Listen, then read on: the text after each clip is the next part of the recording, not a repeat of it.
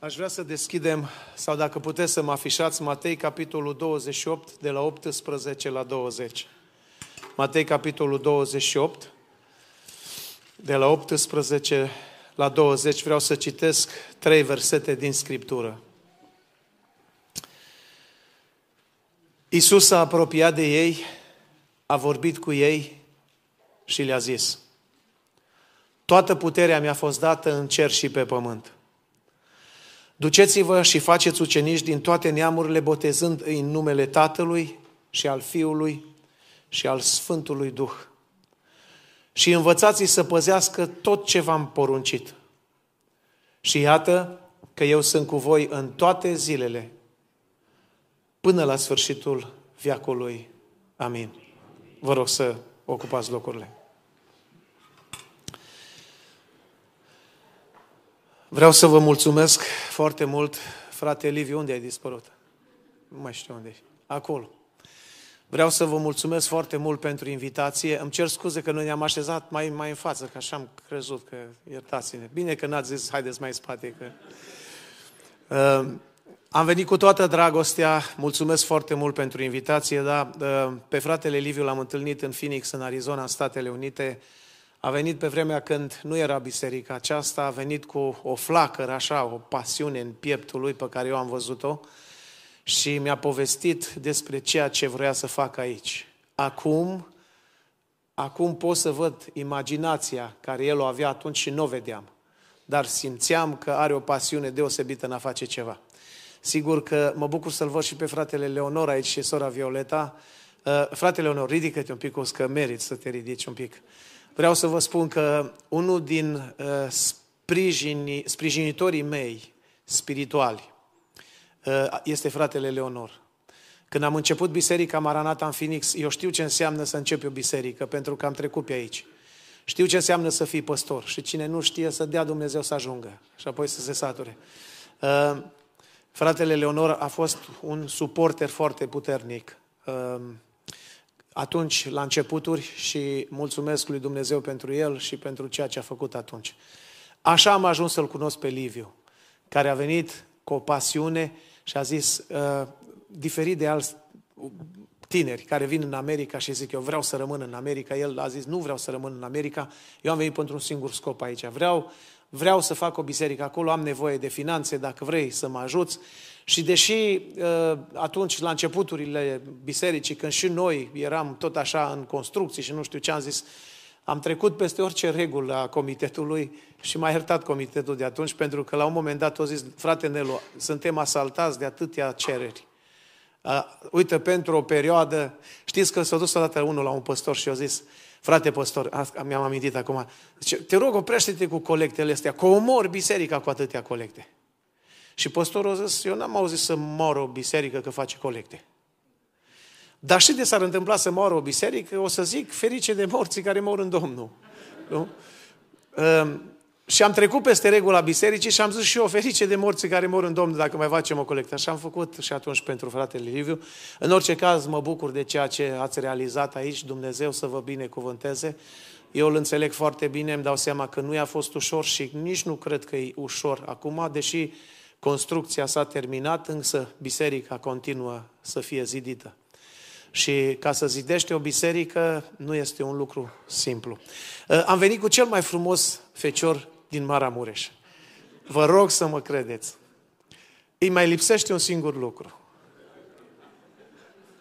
Aviz amatoarelor. Un băiat bun, Coco, așa spun eu, uh, se descurcă. Deci, fetelor, material e fundamentat extraordinar. Dar nu mai zic nimic, că deja l-am făcut să roșească și vreau să mă ducă și înapoi. Vreau să vă aduc salutări de la Biserica Maranata din Phoenix, Arizona și Biserica Muntele Sionului din Baia Mare. Pentru cei care doriți să vedeți cele două biserici, puteți merge pe website-urile bisericii www.maranataphoenix.us și www.muntelesiunului.baia Acolo puteți să urmăriți, să ne urmăriți online, ori de câte ori doriți, și de asemenea, prin intermediul televiziunii Credo, cei mai mulți probabil că m-ați văzut, ei mă dau în mod repetat și asta nu mai contează. Uh, sunt căsătorit cu Dana, așa cum spunea, uh, îmi pare rău că n-am venit cu Dana și cu fetele. Băiatul meu, băiatul meu este, s-a mutat în Arad, din America, s-a mutat în Arad, construiește un centru, un centru de reabilitare pentru cei care, cum ați cântat, să cadă adicții, să cadă depresii, construiește un centru pentru cei care sunt dependenți de droguri, de alcool, de bârfă, de minciună, de, vă rog, dacă aveți, trimiteți la centru în Arad. Uh, băiatul meu în Sântana construiește, locuiește în uh, Arad, s-a căsătorit cu o fată din Viena, din Austria și amândoi au decis ca să stea în România și să slujească aici. Uh, mai am o fată de 22 de ani și una de 5 ani, încă sunt tânăr, nu vă spun ce vârstă am, dar sunt tânăr. Ca așa au zis fratele Liviu, aici toți cei care vă simțiți tineri să veniți la seara de tineret. Să nu vă permiteți să ziceți că suntem bătrâni. Că atunci chiar bătrâniți. Zi, domnule, tânăr. În dimineața asta mi-am propus o temă pe care am numit-o Biserica cu impact. Am vrut să abordez această temă deoarece tot mai multe biserici din păcate, devin fără impact. Se conservă în propriile clădiri pe care și le fac și lumea din jur, nici vecini la 10 metri, nu știu că există acolo o biserică sau ce rol are biserica asta. Biserica nu mai este dinamică, cum ar trebui să fie, ci biserica a devenit o biserică statică. Ori, biserica, dacă este să o definim, nu este clădirea în care ne-am încorsetat, ci biserica nu este altceva decât, dacă vreți, comunitatea umană vie în Isus Hristos, care are o întreită misiune de edificare, multiplicare și ucenicizare. Țineți minte, Biserica are o întreită misiune, edificare, adică biserica să se întărească, da? multiplicare, să crească și ucenicizare, să facă ucenici. Una din lucrurile care mi-a plăcut în viziunea fratelui Liviu a fost tocmai asta și pentru asta îl felicit. Nu a rupt o biserică mare ca să ia pești dintr-un acvariu și să-i mute permiteți în comparația într-un alt acvariu. Adică să ia membrii, jumătate de membri dintr-o biserică și să-i aducă în altă biserică. Ci viziunea lui mi-a spus așa, mă duc pe străzi, mă duc peste tot, predic Evanghelia și dacă cuiva îi se va lipi Evanghelia de inimă și va vrea să-L primească pe Domnul, ăla va fi binevenit în biserica pe care vreau să o fac. Asta m-a apreciat enorm. Pentru că multe biserici s-au născut prin, iertați-mi comparația cezariană. Și totdeauna ăstea dor. Însă o biserică, de fapt asta, asta ar trebui să fie o biserică. Te duci într-o zonă, te duci undeva, cum e zona asta, și zici, îmi propun aici să, cu ajutorul lui Dumnezeu să fac o biserică. De exemplu, avem o biserică acolo, uh, se, uh, biserica de pe Cave Creek. Este o biserică Assemblies of God. Tammy Barnett, care este păstorul acestei biserici, mi-a povestit odată cum a deschis el biserica. Omul acesta s-a dus ani în urmă, vorbim de 35 de ani în urmă, s-a dus uh, pe vremea aceea în fața televiziunii locale din Arizona și a zis, oameni buni, Dumnezeu mi-a vorbit că trebuie să fac aici o biserică. Și dacă mi-a vorbit Dumnezeu, vreau să știu dacă cineva din Phoenix are pe inimă să doneze un teren pentru ca să fac biserica. Dumnezeu mi-a arătat planul, mi-a arătat proiectul și mi-a spus că există cineva care vrea să facă o donație. În următoarea jumătate de oră, după ce a avut această emisiune uh, la televiziunea locală, l-a sunat una dintre cele mai bogate femei rămăsese văduva acum, din statul Arizona, care a zis, uite, eu am atâția acri acolo și a spus ea, nu știu, zeci de acri, zice, Dumnezeu mi-a pus pe inimă să-i dau pentru biserică. Și tot mă rugam de o jumătate de an ca să-mi trimită omul căruia să îl donez pentru ca să fac o biserică.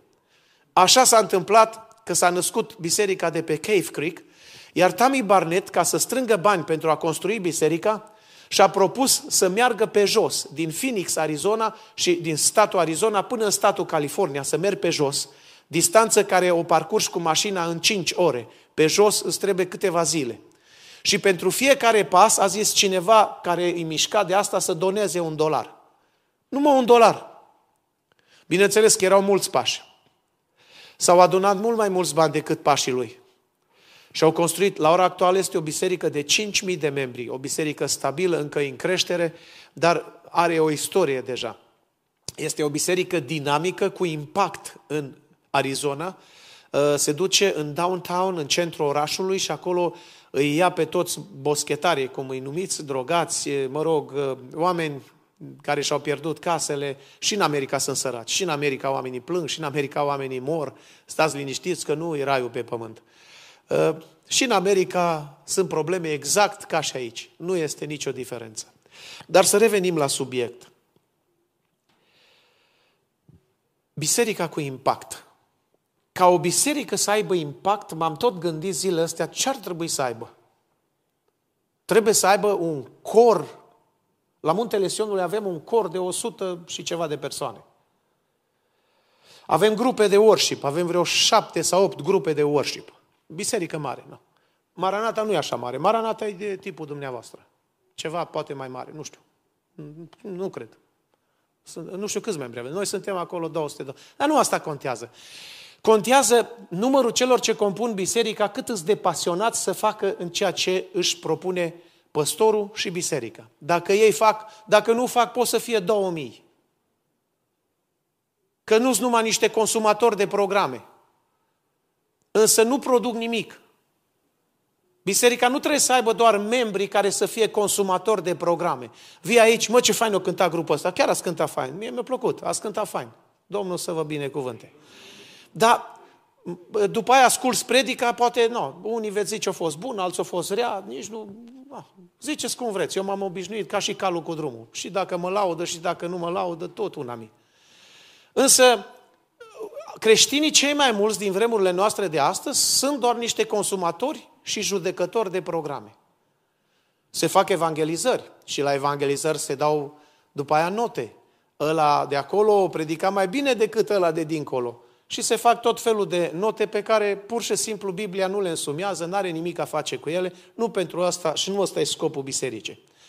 Odată, Apostolul Ioan, singurul ucenic care moare de moarte naturală. Știți că toți ceilalți 12 apostoli, 11 ă, apostoli au fost martirizați. Da? Nu vorbim de Iuda. În locul lui a venit altcineva, știți foarte bine. Da?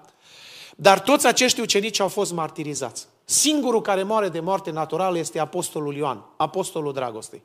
Odată a fost dus în fața înțelepților greci și i s-a pus următoarea întrebare. Ce impact are religia pe care voi o aduceți în societatea noastră? Pentru că de la romani avem justiția, de la greci avem filozofia. Dar voi, creștinii, ce ați adus în lume? Și Ioan, cu o înțelepciune dumnezească și cu aceeași uh, amabilitate și timbru vocal cald, a răspuns, noi am adus iubirea. Iubirea.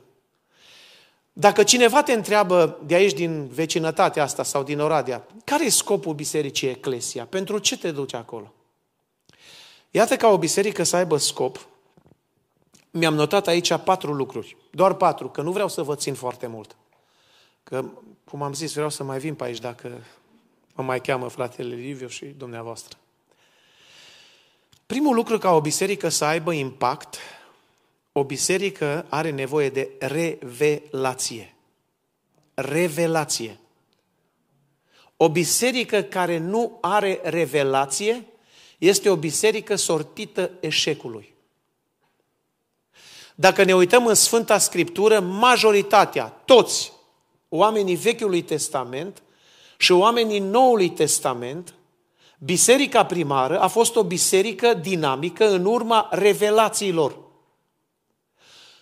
O biserică care doar este dogmatică, cunoaște literă foarte bine, dar care nu are nicio relație cu cel despre care se vorbește în dogmatică, în scriptură, în teologie, este o biserică teoretică, care absolut nu practică sau practică foarte puțin.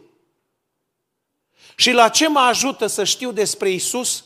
Absolut toată genealogia lui, spița genealogică, să cunosc absolut toate lucrurile mici și mari dacă eu nu-L cunosc pe El, dacă nu am avut cel puțin în viața de creștin o revelație. Teologia vorbește despre două tipuri de revelație. Este vorba de revelația generală și revelația specială a lui Dumnezeu. În Vechiul Testament, Dumnezeu s-a descoperit oamenilor printr-o revelație generală. Revelația generală însumează istorie, conștiință, da? Deci țineți minte, istorie, conștiință și natură, sau natură, istorie și conștiință. Adică Dumnezeu s-a revelat prin natură, nu? Biblia spune în Psalmul 19, cerurile spun slava lui Dumnezeu. Și aceasta fără cuvinte, fără vorbe, ca să fie auzite și înțelese de mintea omenească, ci doar emit sunete. Apoi Dumnezeu s-a descoperit în istorie. Dumnezeu se implică în istorie. Dumnezeu este la cârma istoriei. Istoria lumii nu este statică, ea se îndreaptă spre ținta care o indică degetul lui Dumnezeu. Ce se întâmplă acum nu este o întâmplare, un rod al hazardului.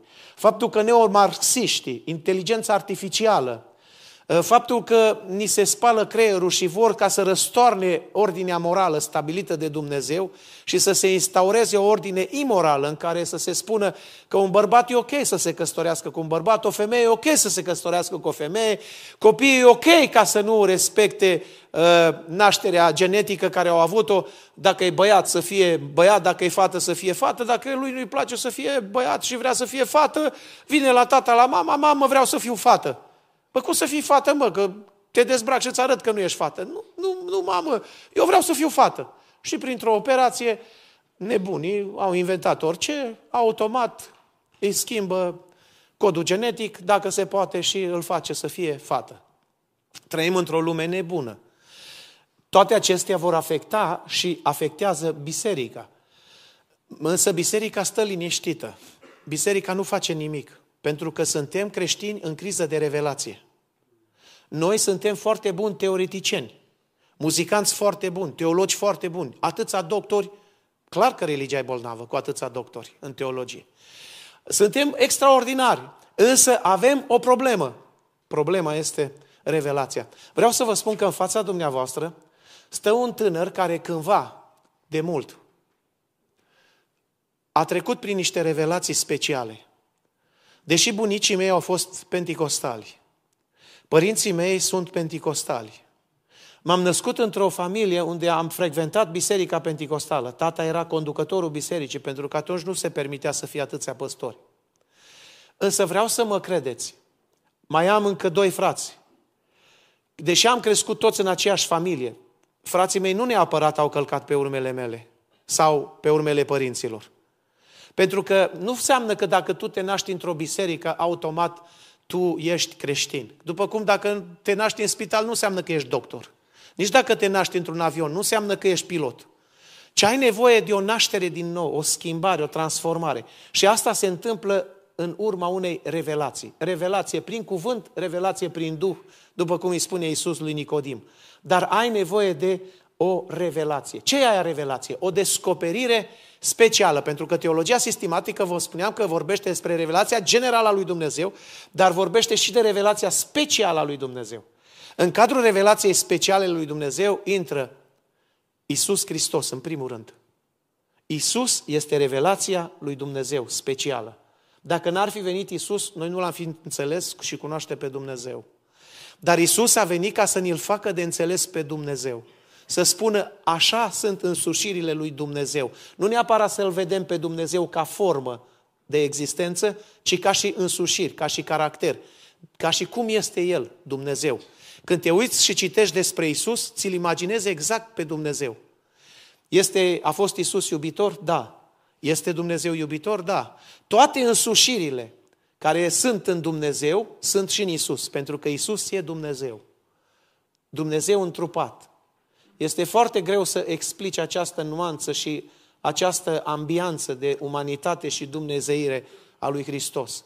Este teologi la rând, secole, n-au putut și nu pot ca să desprindă până când Isus a fost om, cât a fost om și de acolo încolo cât a fost sau Dumnezeu. A încetat Isus să mai fie Dumnezeu? Câte vreme a fost om sau nu? Acestea sunt chestiuni teologice cu care nici nu are rost să-ți bați capul. Simplu, Isus a fost om și Dumnezeu în același timp. Faptul că El nu s-a manifestat când era om ca Dumnezeu, este că de bună voie a renunțat la acele prerogative dumnezeiești pentru că a vrut să fie 100% om. Să simtă ce simte un om. Să plângă ca un om, să fie flămând ca un om, să obosească ca un om, să simtă durerea ca un om și așa mai departe. Aș vrea să te întreb dacă tu, de când ai venit în biserica asta, ai avut parte de revelație. Știți ce se întâmplă? Ce riscă o biserică care crește o generație fără revelație? Ce riscă acea biserică? Riscă să devină tradițională. Și când vorbim de tradiționale, nu mă refer la forma de închinare, da? Pentru că forma nu, nu contează. Când schimb principiile, e problemă mare. Dar când schimb forma, nu. Eu pot să mă rog în genunchi, pot să mă, rog, mă arunc aici la pământ, să mă rog uh, ca și David, pot să mă rog ca Ilie, să, uh, plecat cu capul pe genunchi și între picioare, pot să mă rog stând în picioare, pot să mă rog oricum, dar să mă rog. Esența e să te rogi. Nu contează cum te rogi, dar să te rogi. Forma de închinare, poți să ai cor, poți să ai fanfară, poți să n-ai, poți să ai numai grupe de orși și poți să ai... Dar asta nu e o problemă. Problema este când credința devine tradiție, adică când facem lucrurile în mod mecanic. De ce trebuie să spună unul, un frate aici care a spus că mă uit la dumneavoastră unde aveți fețe de parcă ne bate? Deci nici nu trebuie să te forțezi să fii, să fii zâmbitor. Americanii te, tot zâmbesc. Dar când te mușcă, zâmbind te mușcă. Mă înțelegeți? Deci vreau să vă spun că nu trebuie să fim fake, falși. Trebuie să fim reali. Dacă ai venit cu o inimă tristă, Dumnezeu să-ți schimbe inima și fără vreo provocare emoțională, tu să fii schimbat și să pleci de aici numai zâmbind. Chiar dacă ți-a spus doctorul săptămâna trecută că ai o boală și nu mai ziceți incurabilă, că e un termen care zgârie. E o boală nevindecabilă, probabil, la oameni, dar vindecabilă la Dumnezeu. Că Dumnezeu poate totul. Uite ce s-a întâmplat la Silo. Domnul Isus a spus unei biserici din Apocalipsa, dacă nu te pocăiești, am să fac ce am făcut la Silo. Ce s-a întâmplat la Silo? Vă amintiți că, și vă spuneam că o biserică care devine tradițională, devine o biserică fără revelație. Și o biserică fără revelație e o biserică fără sens. Nu-și mai cunoaște sensul. E o biserică unde liderii ajung corupți. Unde este desacralizat tot ce e sacru. Eli, bătrânul, tata lui Eli, a fost un profet și Dumnezeu l-a ales să fie păstor sau preot. Și l-a pus pe tata lui Eli să fie preot. Și după ce tata lui Eli a murit, a ajuns Eli, băiatul lui, preot. Și acum Eli, de atâția ani slujind, s-a plictisit de slujbă. Făcea slujbele din inerție. Nu mai era mișcat la nicio cântare, la nicio predică. Stătea ca o buturugă. Mergea la slujbă numai că era plătit. Și își lua efodul pe el, din care vorbea Dumnezeu, ca o formă tradițională. Însă Dumnezeu nu mai vorbea. Nu mai era absolut nimic. Nu se mai întâmpla. Era locul unde nu se întâmplă nimic. Biserica riscă să ajungă în această stare, în acest stadiu, locul unde nu se mai întâmplă nimic. Nu te mai mișcă o cântare, nu te mai mișcă o rugăciune, nu te mai mișcă o predică. Băi, omule bun, starea ta nu e bună. Până la urmă, nu te mai mișcă nimic. Fiii lui Eli, descrie Biblia că au ajuns în niște stări deplorabile. Au zis numai ce grozăvii. Ei nu aveau voie să se căsătorească. S-au căsătorit. Mai mult decât atât, nu le ajungeau nevestele lor ci se culcau cu femeile de la templu, cu cele care făceau curățenie pe acolo. Trăiau în imoralitate. Mai grav, luau din jerfa care era adusă Domnului și pusă înaintea Domnului, se duceau ei în timp ce bucătarul pregătea jerfa, mergeau ei cu acele furculițe mari, împlânta furculița în carnea care era adusă Domnului și, într-un mod obraznic, fără niciun fel de frică de Dumnezeu, luau acea carne să o ducă ca să mănânce ei. Deși Bucătarul se opunea și zicea, nu aveți voie, asta e carnea pentru punerea înaintea Domnului, n-avea voie nimeni să o mănânce, aia era pentru Domnul. Nu le păsa. Sfârșitul a fost tragic. Au murit și Hovni și Fineas, au murit și Eli, au murit și știți finalul care este? Icabod. Știți ce înseamnă Icabod? Nu mai e slavă. S-a dus slava lui Dumnezeu. Numai că acolo, în tot întunericul acela, Dumnezeu pătrunde printr-o revelație. Soluția e Samuel. Samuel anonimul, care este dus în mediu, pentru că contează și mediu, unde îți duci copilul și cu el dai. L-au dus în templu, l-au pus în templu și Dumnezeu într-o noapte îi vorbește printr-o revelație. Și revelația va transforma Israelul. Printr-un om va transforma o națiune. Mă rog lui Dumnezeu să fiți oameni care să aveți revelații din partea lui Dumnezeu. O biserică cu impact are o revelație. Care e revelația pentru această biserică? Fratele Liviu mi-a povestit-o. Asta e revelația care Dumnezeu mi-a pus-o pe inimă. Dumnezeu să împlinească această revelație și deja ea este pe drum să se împlinească și mai tare. O a doua chestiune este relevanța. Țineți minte, rele... dacă mă poți aștepta la media, pune primul punct uh, revelația și a doua pune o relevanța. Dacă se poate. Dacă nu, nu-i, nu-i gravă situația. Ce înseamnă relevanță? Relevanță. Adică, din punct de vedere al dicționarului limbii române, relevanță înseamnă a pune ceva în evidență, da? a scoate ceva în evidență. O biserică, ca să devină cu impact, trebuie să fie revelant, relevantă, mă scuzați, să nu mă încurc în termeni. Relevantă, da? Eu am crescut într-o biserică la țară. Biserica de aici e fundamentală, foarte frumoasă. Aveți tot confortul. Tot confortul să dormiți, dacă vreți. Tot confortul să stați liniștiți. Eu mă rog Domnului să nu dormiți. Sper să nu ajung în acea situație în care să zic altuia, știți cum a pățit un copil, zice că era unul într-o biserică și tot timpul dormea așa, moțea. Și păstorul avea și copii care te fugeau prin biserică. S-a gândit el cum să echilibreze lucrurile, ăla să nu mai doarmă și copilul să nu mai fugă. L-a chemat pe copil și a zis, mă, copilea, vină încoace. Fii atent aici, îți dau 20 de dolari dacă tu stai lângă fratele ăla care mai ațipește și când ațipește, trage așa un ghiont. Copilul s-a uitat la bani, s-a uitat la păstor, a văzut că e serioasă treaba, a luat banii, s-a, s-a dus să-și facă datoria, începând de duminica viitoare. S-a pus lângă fratele, fratele când a țipia, poc, îi trăgea câte un cot. După vreo două săptămâni sau trei, fratele a auzit de înțelegerea dintre el și păstor. Și la un moment dat, când copilul îi dădea coate să-l trezească, o să mă băiete, fii atent. Îți dau 40 de dolari, dar nu mă lasă-mă în pace. Zicea. Nu mă trezi, dă pace să stau liniștit.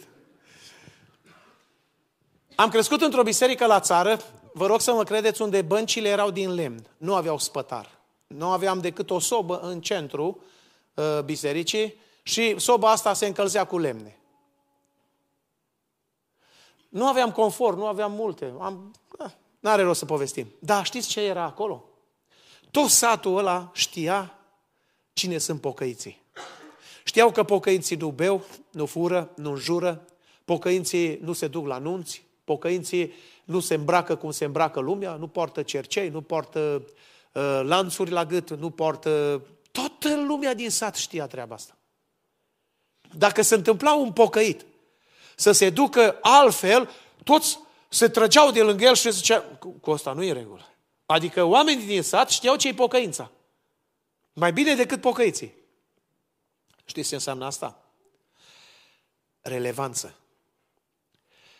Noi nu putem să schimbăm lumea.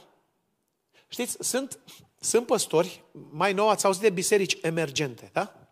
Ce este o biserică emergentă?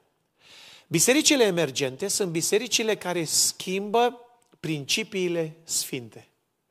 Nu doar forma de închinare. Că dacă ar schimba numai forma de închinare, n-ar fi nicio problemă. Cea mai mare problemă e când schimbi principiile sfinte. Adică pun la îndoială divinitatea lui Hristos. Mă, chiar Isus e Dumnezeu? Mă, nu chiar.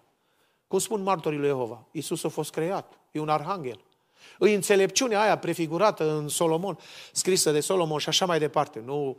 Isus nu Deci în momentul când ai spus că Isus nu-i Dumnezeu, toată jertfa de la cruce, tot ce înseamnă Hristos și Cristologie, totul cade. Pentru că dacă nu-i Dumnezeu, El nu poate mântui. M-ați înțeles? Deci dacă l-ai scos pe Isus din ecuație, toată Biblia rămâne fără sens. Cel ceea ce dă sens Bibliei și creștinismului este chiar Hristos. De aia vor ăștia să facă un crislam, ca să-L scoată pe Hristos din ecuație, să nu-i mai încurce și să se poată uni arabul cu evreu și cu creștinul. Toată problema lor e Hristos. Dacă Hristos dispare din ecuație, acea unificare religioasă de care papa ăsta, papa lapte, e, mai aproape că e de acord. Da? Biserica și-a pierdut relevanța. Știți, ă, în satul acela aveam un frate. Numele lui era Victor. A trecut la Domnul. Victor, omul ăsta, era miner. În zona noastră, de aia spune Baia Mare. Încă de pe vremea lui Ștefan cel Mare. Ștefan cel Mare i-a dat numele de Baia. Dacă veți veni în Baia Mare, veți găsi uh, ca bază istorică în centrul vechi al orașului Baia Mare, turnul lui Ștefan. Vă rog să-l vizitați, să și urcați în el. M-am urcat, e, nu e în pericol. E, dacă l-am încercat, eu puteți să-l încercați și voi. Uh, el a dat numărul, numele prima dată orașului Baia Mare, o zis la Băi, pentru că acolo erau foarte multe mine. Se exploata foarte mult.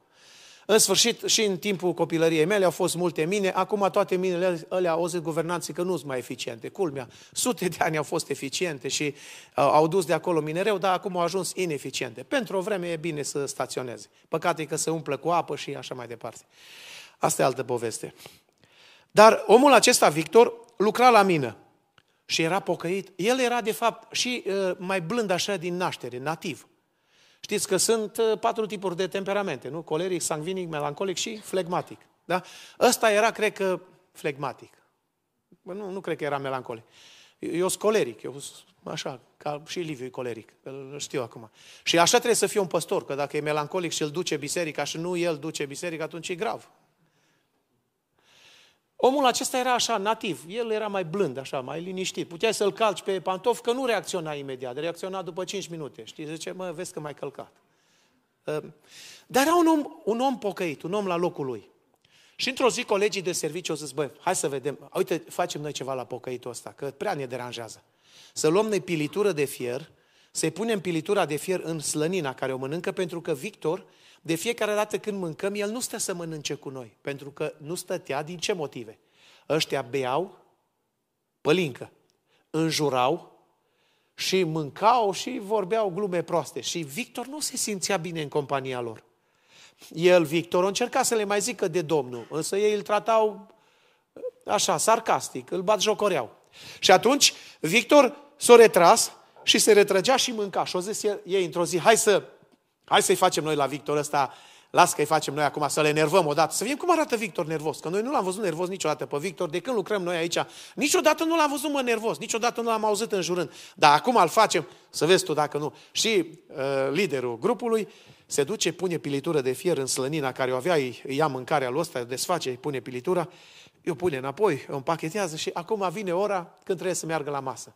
Victor, fratele nostru, ia bucata de slănire, fără să știe nimic, ia mâncarea, se duce în colțul lui unde era obișnuit și se pune, se roagă înainte. După aceea, bless you, după aia mănâncă și în timp ce mănâncă, simte el ceva că îi taie gingiile și limba, pilitura de fier. Se uită în slănină și observă și el pilitura de fier. Pune slănina jos, se ridică și se duce spre ei. Acum ei s-au gândit, o primim noi. Că era așa așa un om solid, mai solid ca mine și mai înalt. No, eu zic că sunt înalt, dar era și mai înalt și mai solid. Știți că toți moroșanii sunt înalți și solizi, nu? Deși au clopuri mici, paradoxal. Și s-au dus, când, când a venit, Victor înspre ei a zis, dragi colegi, eu nu știu care a făcut asta. Dar un singur lucru îl rog pe Dumnezeu. Să-L binecuvinteze pe Cel ce a făcut asta cu mântuire. Să-i dea iertare. Liderul grupului, când a auzit asta, o izbucnit în lacrimi. Ceilalți din grup, șocați. Bă, asta e pocăința? Victore, eu am făcut asta. Și te rog să mă ierți, să nu cumva să mă bleste că pe tine te aude Dumnezeu. Dar vreau să spun, Victore, că începând de duminică, nu știu unde te duci la biserică, dar vreau să viu și eu cu tine, Victore. Știți ce s-a întâmplat în următoarele luni? Tot grupul ăla s-a pocăit.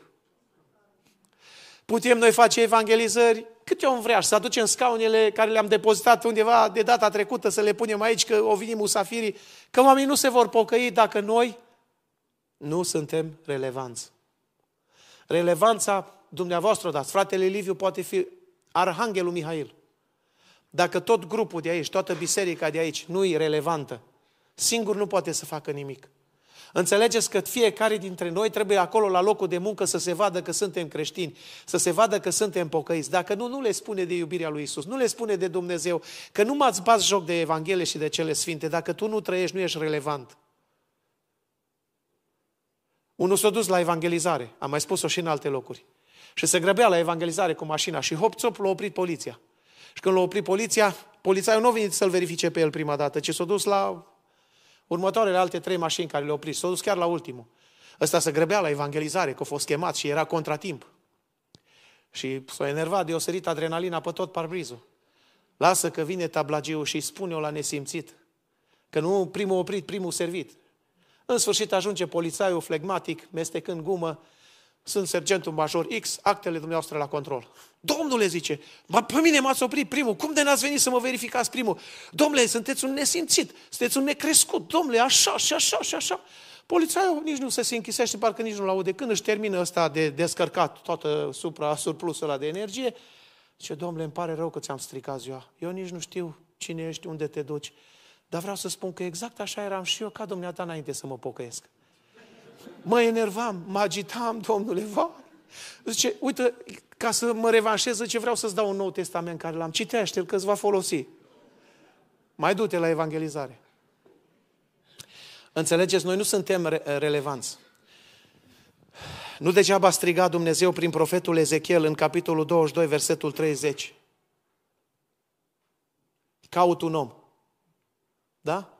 Și Diogene mai târziu, nebunul ăsta umbla cu o lumânare ziua, zicând caut un om. Și ăștia credeau că e diliu. Însă filozoful știa el ce spune. Dumnezeu caută un om. Vei fi tu acel om relevant? Acel om care să-L scoți pe Hristos în evidență? Ați auzit de John Hopper? Este omul, păstorul, care din Anglia se îndrepta și el pe Titanic, că un om bogat i-a plătit și lui biletul. Își pierduse soția și rămăsese doar el cu fata. Fata lui era de 5 ani, exact ca și fata mea. Și el atunci avea vârsta mea, poate mai tânără, avea 45. Eu acum am puțin mai mult, nu vă spun cât.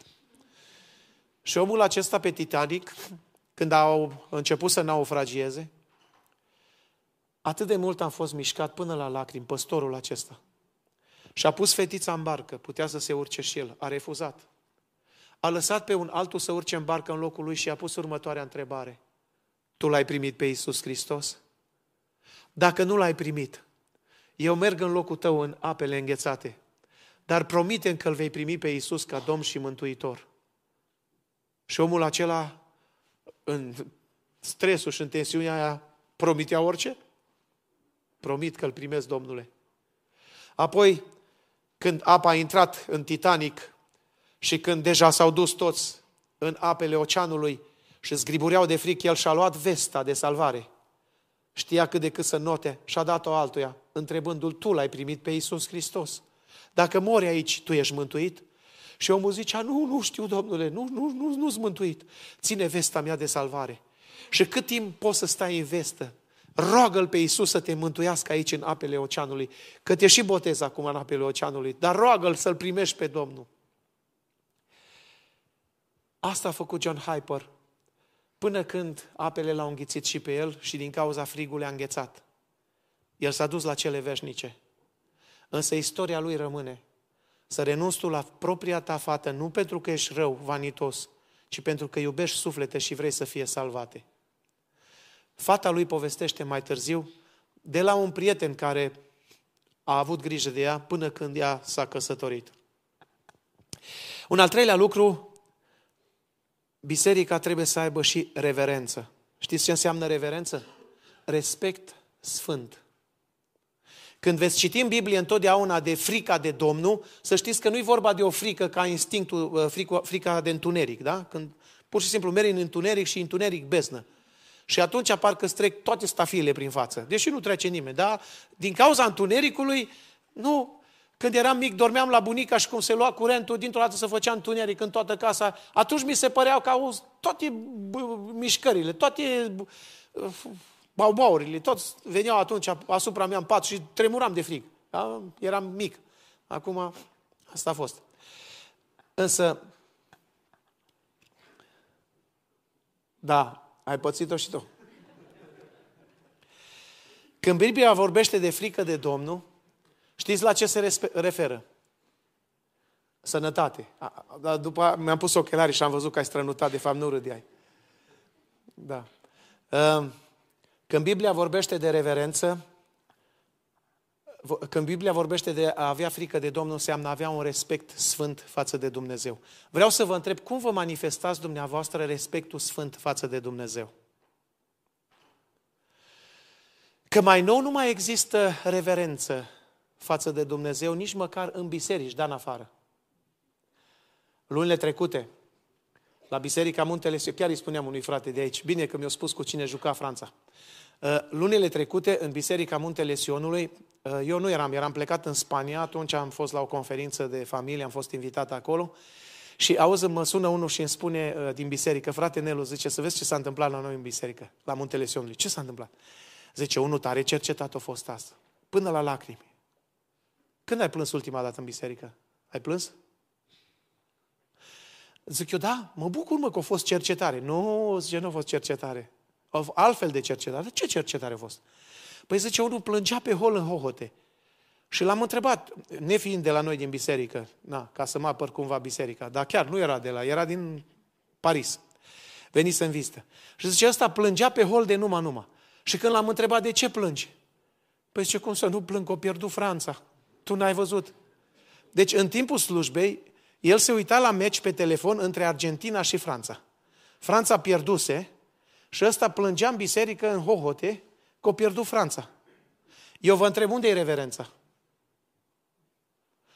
Râdem că e hazlie treaba. Dar vreau să vă spun că ar trebui să și plângem. Că s-ar putea în biserici să se întâmple chiar cu noi. Păi să vii în biserică, să te uiți pe telefon, la știri, Facebook, Instagram sau, eu știu, alte mijloace de socializare, în timp ce se chinuie aici să cânte sau păstorul să predice. Asta e un păcat înaintea lui Dumnezeu. E o lipsă de reverență, lipsă de respect față de Dumnezeu. Să nu mai zic, vorbim despre ținută. Eu nu sunt un predicator să predic o evanghelie textilă. Dar vă rog să mă credeți că lipsa de reverență față de Dumnezeu se vede și prin ținută, că noi oamenii comunicăm într-una, comunicăm prin gesturi, comunicăm prin vorbe, da? Comunicăm prin mimica feței, nu? Fratele observa bine, dacă ne bateți că vă uitați așa urât la noi. Dar contează mimica feței, că te uiți la un om încruntat, te uiți la soția ta încruntat când mergi acasă sau te uiți zâmbind. Contează foarte mult. Contează ținuta, cum te îmbraci.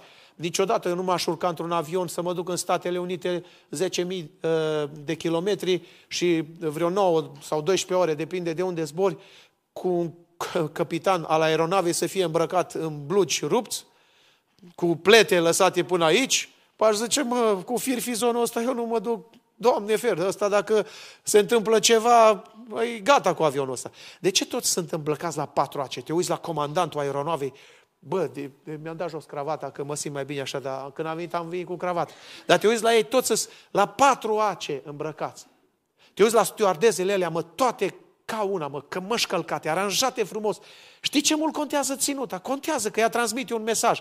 Păi când vin în fața lui Dumnezeu, ce ținută am? Transmite un mesaj, ce reverență, ce respect am față de Dumnezeu. Să vezi predicatori care predică cu mâna în buzunar. Asta e o lipsă de respect la adresa lui Dumnezeu, ca și cum parcă tu îi dai lecții lui Dumnezeu și ăla îi dă lecții că e atât de deștept și spune el lui Dumnezeu cam ce ar trebui să facă Dumnezeu. Lipsă de reverență de respect față de Dumnezeu. Aici nu vii să-ți etalezi tu sânii sau bucile sau picioarele, ca ăla care stă în bancă să se gândească la altceva, nu la ce cânți și la Dumnezeu, ci în imaginația lui să fie scene Dacă le-ar fi, le-ar fi proiectate pe ecran, te-ai cruci și ai zice, vin îmbrăcat ca o arăboaică, numai să nu cumva să-i stârnesc poftele la unul sau la... Mă înțelegeți? Despre... Vorbim despre Dumnezeu. Noi aici venim în prezența lui Dumnezeu, oameni dragi. Noi nu venim aici ca să ne etalăm uh, nici talentele, nici trupul, nici absolut. Uh, bine se spunea, uh, Doamne, așa de frumos se ruga David. Și spunea înaintea lui Dumnezeu, nu nouă, Doamne, nu nouă, ci numelui Tău dă slavă. Eu m-am simțit foarte bine când fratele Liviu m-a prezentat. Să-l ierte Dumnezeu că mi-a făcut asta și pe mine că mi-a plăcut. Dar să știți că e o chestie mai mult decât orice, toată slava este a lui Dumnezeu. El merită toată slava. Să nu mai zic de poziții gestuale. Să stai în timpul slujbelor și să dormi. Băi, eu nu știu, asta nu înțeleg. Ăsta nu-i lucru curat. În biserică nu poți sta treaz și noaptea acasă nu poți să dormi, trebuie să iei pastile să dormi. Nu-i lucru curat ăsta. Asta e un duh care în biserică nu te lasă numai să dormi, să nu stai treaz. Și asta nu e lucru curat. Roagă-te lui Dumnezeu Duhul ăsta să, să vină noaptea și în biserică să te lasă în pace. Fă așa deal, înțelegere cu el. Bun? Că e mai bine așa. Dumnezeu să te ajute. Nu la întâmplare, Pavel îi spune la lui Timotei, 1 Timotei 3 cu 15, zice, mă scuzați, să știi cum să te porți în casa lui Dumnezeu, care este stâlpul și temelia adevărului. Să știi cum să te porți. Dacă voi întârzia, ia seama, să știi cum să te porți. Adică trebuie să existe un fel de comportament special în casa lui Dumnezeu? Da. Da, nu pot să mă comport oricum aici. Aici vin în prezența lui Dumnezeu, nu trebuie să-ți fie frică de ușier. Mes, mes, acum nu mai, dar înainte era, mestecau toți gumă. Mă, mă uitam chiar și la unii uh, veniți teologi, așa, care deja erau doxă de teologie și în timpul rugăciunii stai cu mâna în buzunar și Zic, mă, ce faci? Când doar numai anim... Eu când eram la oile lui bunica, vedeam că le rumegau, exact, sau vaccile în grajd, exact așa rume. Nu-i frumos, mă, în casa lui Dumnezeu să vii mestecând gumă. Totuși trebuie să ai un respect sfânt, o reverență față de Dumnezeu. Pentru că Dumnezeu, până la urma urmei, Dumnezeu face tot ce vrea. Cine suntem noi? Zicea David, nici cât praful de pe cumpăna fântânii, nu suntem nimic. Oricât de tare te-ai crede, ești doar un abur care treci. Dumnezeu te poate mătura într-o clipă. Oameni mari, oameni tari, oameni cu bani, oameni care s-au crezut invincibili, oameni care s-au crezut că toată lumea se învârte în jurul lor. O boală a venit și a măturat și să-l vezi în ultimile clipe pe Steve Jobs cât era de mare, cum dă sfaturi că parcă era mai tare ca John Hagee sau ca și oricare predicator din America. Pentru că asta face Dumnezeu. Este Dumnezeu, lăudat să fie Dumnezeu. Auzi ce spune Dietrich Bonhoeffer. Nu știu dacă ați auzit de Dietrich Bonhoeffer. Dietrich Bonhoeffer este un teolog german. Este un păstor care a fost undeva prin 1943. Ca să aveți o idee, doar vă dau un an în jurul căruia să localizați istoria. I s-a pus o întrebare în 1943 lui Dietrich Bonhoeffer, acest teolog, martir, spion, de toate în 1943. Cum a fost posibil ca biserica să se așeze și să-l lase pe Hitler să preia puterea absolută? Răspunsul ferm al lui Bonhoeffer a fost în felul, uh, a fost în felul următor. Învățarea harului ieftin. Deci pe vremea lui, biserica învăța un har ieftin. Ce însemna harul ieftin? Era predic- uh, predicarea iertării fără necesitatea pocăinței. Botez fără disciplină bisericească. Comuniune fără mărturisire, adică cina Domnului fără să te mărturisești, fără că cina Domnului nu are niciun efect, poți să o iei oricând, oricum. Harul ieftin este harul față, fără ucenicie, fără cruce și cel mai trist, fără Hristos. Și din cauza asta biserica s-a conformat acelui sistem totalitarist care șase milioane de evrei i-a masacrat în Auschwitz, în Polonia. Pentru că harul ieftin. A învățat o biserică că poți să, să faci orice, oricum, să nu-ți pese de semen. Și ultima, uh, ultimul lucru ca o biserică să, uh, să fie cu impact este să fie o biserică care are relație. Relație. Deci, reverență, Hai, țineți minte ce am predicat. Ziceți, reverența a doua, revelație, relevanță și acum relație, da? Când vorbim despre relație, eu vă întreb, dumneavoastră, nu mă refer la, uh, la relații sfinte, atât. Dumneavoastră aveți relații sfinte unii cu alții. Adică dumneata de acolo, îl cunoști pe fratele de acolo, ăla care stă cu mâna așa și se uită acum la copii, îl cunoști? Da sau nu? Cum îl cheamă? Îl cunoști, dar nu știi cum îl cheamă. Cum te cheamă, frate? Să te binecuvânte, domnul frate Tudor. Dar Tudor îl cheamă, să știi. Oricine te-a întrebat să spui Tudor, e în biserica Eclesia, membru și fratele meu. Vezi, asta înseamnă relație. În Biserica Muntele Sionului sunt 1467 de membri acum. Dar credeți-mă că eu nu-i cunosc pe toți. Și nici ei toți nu se cunosc între ei și asta e o rușine. Deci e ok să ai membri mulți, dar trebuie să-i cunoști. Îi știu pe mulți din vedere. Mă întâlnesc cu ei prin magazine și pace frate, păstor, ce faceți cu tare? Eu habar n-am cine Pace, dar așa, să mă ierte Dumnezeu, că am și o înfățișare din aia de, dau impresia că îi cunosc, de, îi pătăneamă. Dar eu habar n-am cine Deci nu ești singurul, și eu am pățit-o. Relație înseamnă să ai legătură. Adică să știi de ce are nevoie fratele. Știi ce înseamnă în Israel să cunoști pe cineva? Dumnezeu zice prin Isaia, ați afișat un verset frumos aici.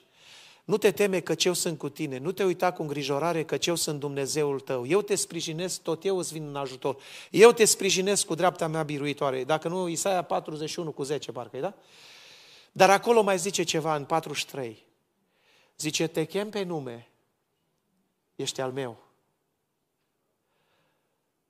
Te cunosc și pentru tine dau popoare.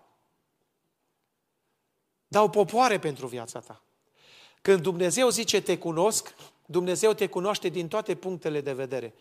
A, a ști e una pe cineva și a cunoaște e cu totul alta. Voi știți pe Nelu Filip, dar nu-l cunoașteți. Eu vă știu pe voi, dar nu vă cunosc. Puțin mă cunosc, poate fratele Leonor mă cunoaște. Sau fratele Liviu.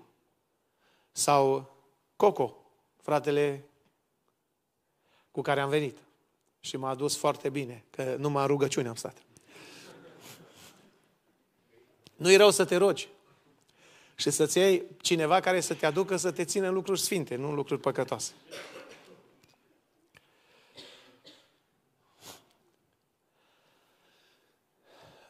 Aș vrea, dragii mei,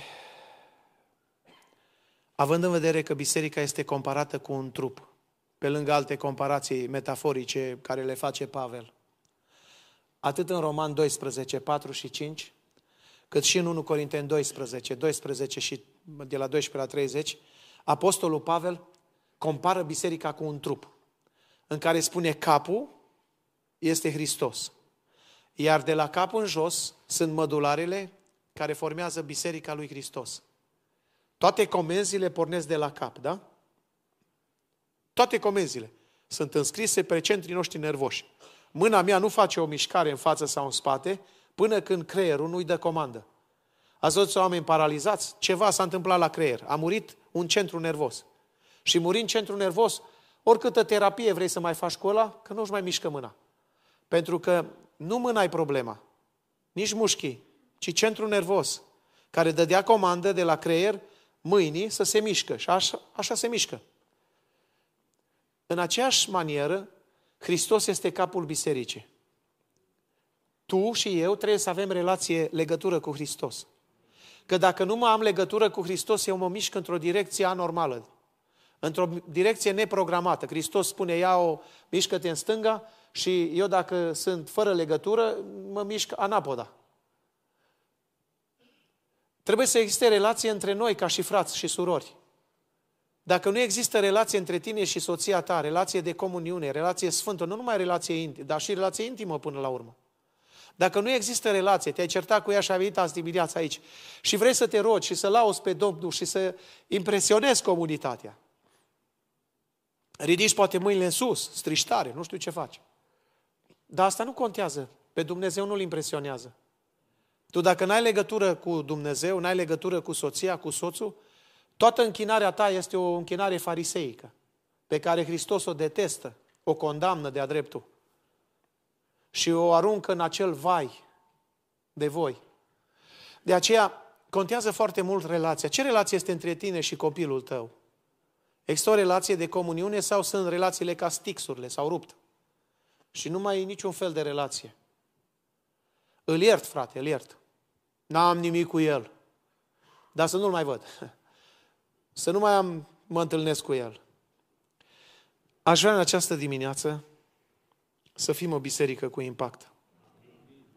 Între Isus și Satan nu există nicio legătură. Matei 8 cu 29 spune că Isus a întâlnit un demonizat. Și când l-a întâlnit pe demonizat, Isus, înainte să certe dracii să iasă afară din demonizat, dracii au început să țipe la Isus. Isuse, Fiul lui Dumnezeu, ce legătură este între noi și tine? Așa e, le-a spus Isus. Nu există nicio legătură între mine și voi. Ieși afară din omul acesta. Și dracii au ieșit afară din om și au plecat. Între mine și Dumnezeu trebuie să existe relație. Ce relație există între tine și Isus Hristos? Nu între tine și că asta pe verticală, relația asta pe orizontală, trebuie să existe, dar mai ales pe verticală cu Dumnezeu. În Psalmul 50, versetul 16, de la versetul 16 la versetul 19, doar telegrafic, Dumnezeu zice însă celui rău, ce tot înșiri tu legile mele și ai gură cuvântul meu? Când tu ce faci? Dacă vezi un hoț, te însoțești cu el și cu prea curvarii. Dai drumul gurii la rău și faci așa, așa, așa. Adică tu ai legătură cu alții, dar tu spui că ai legătură cu mine. Ești paradoxal. Oare din ce se formează legătura asta? Și iată, în Biblie am găsit trei forme de legătură dumnezească care trebuie să o avem cu semenii și cu Dumnezeu. Efeseni 4 cu 3, legătura păcii. Filipeni 2 cu 1, legătura Duhului, a Duhului Sfânt. Și Coloseni 3 cu 4, legătura dragostei. Când aceste legături există, acea biserică va triumfa. Îmi doresc din toată inima să fiți o biserică biruitoare. O biserică cu impact, să impactați societatea. Dar ca să fiți cu impact, urmăriți cele patru lucruri. Și dacă uitați predica, dar nu uitați măcar cele patru eruri, da? Sau revelație, relevanță, revelație și relație, da? Dumnezeu să vă binecuvânteze. Amin.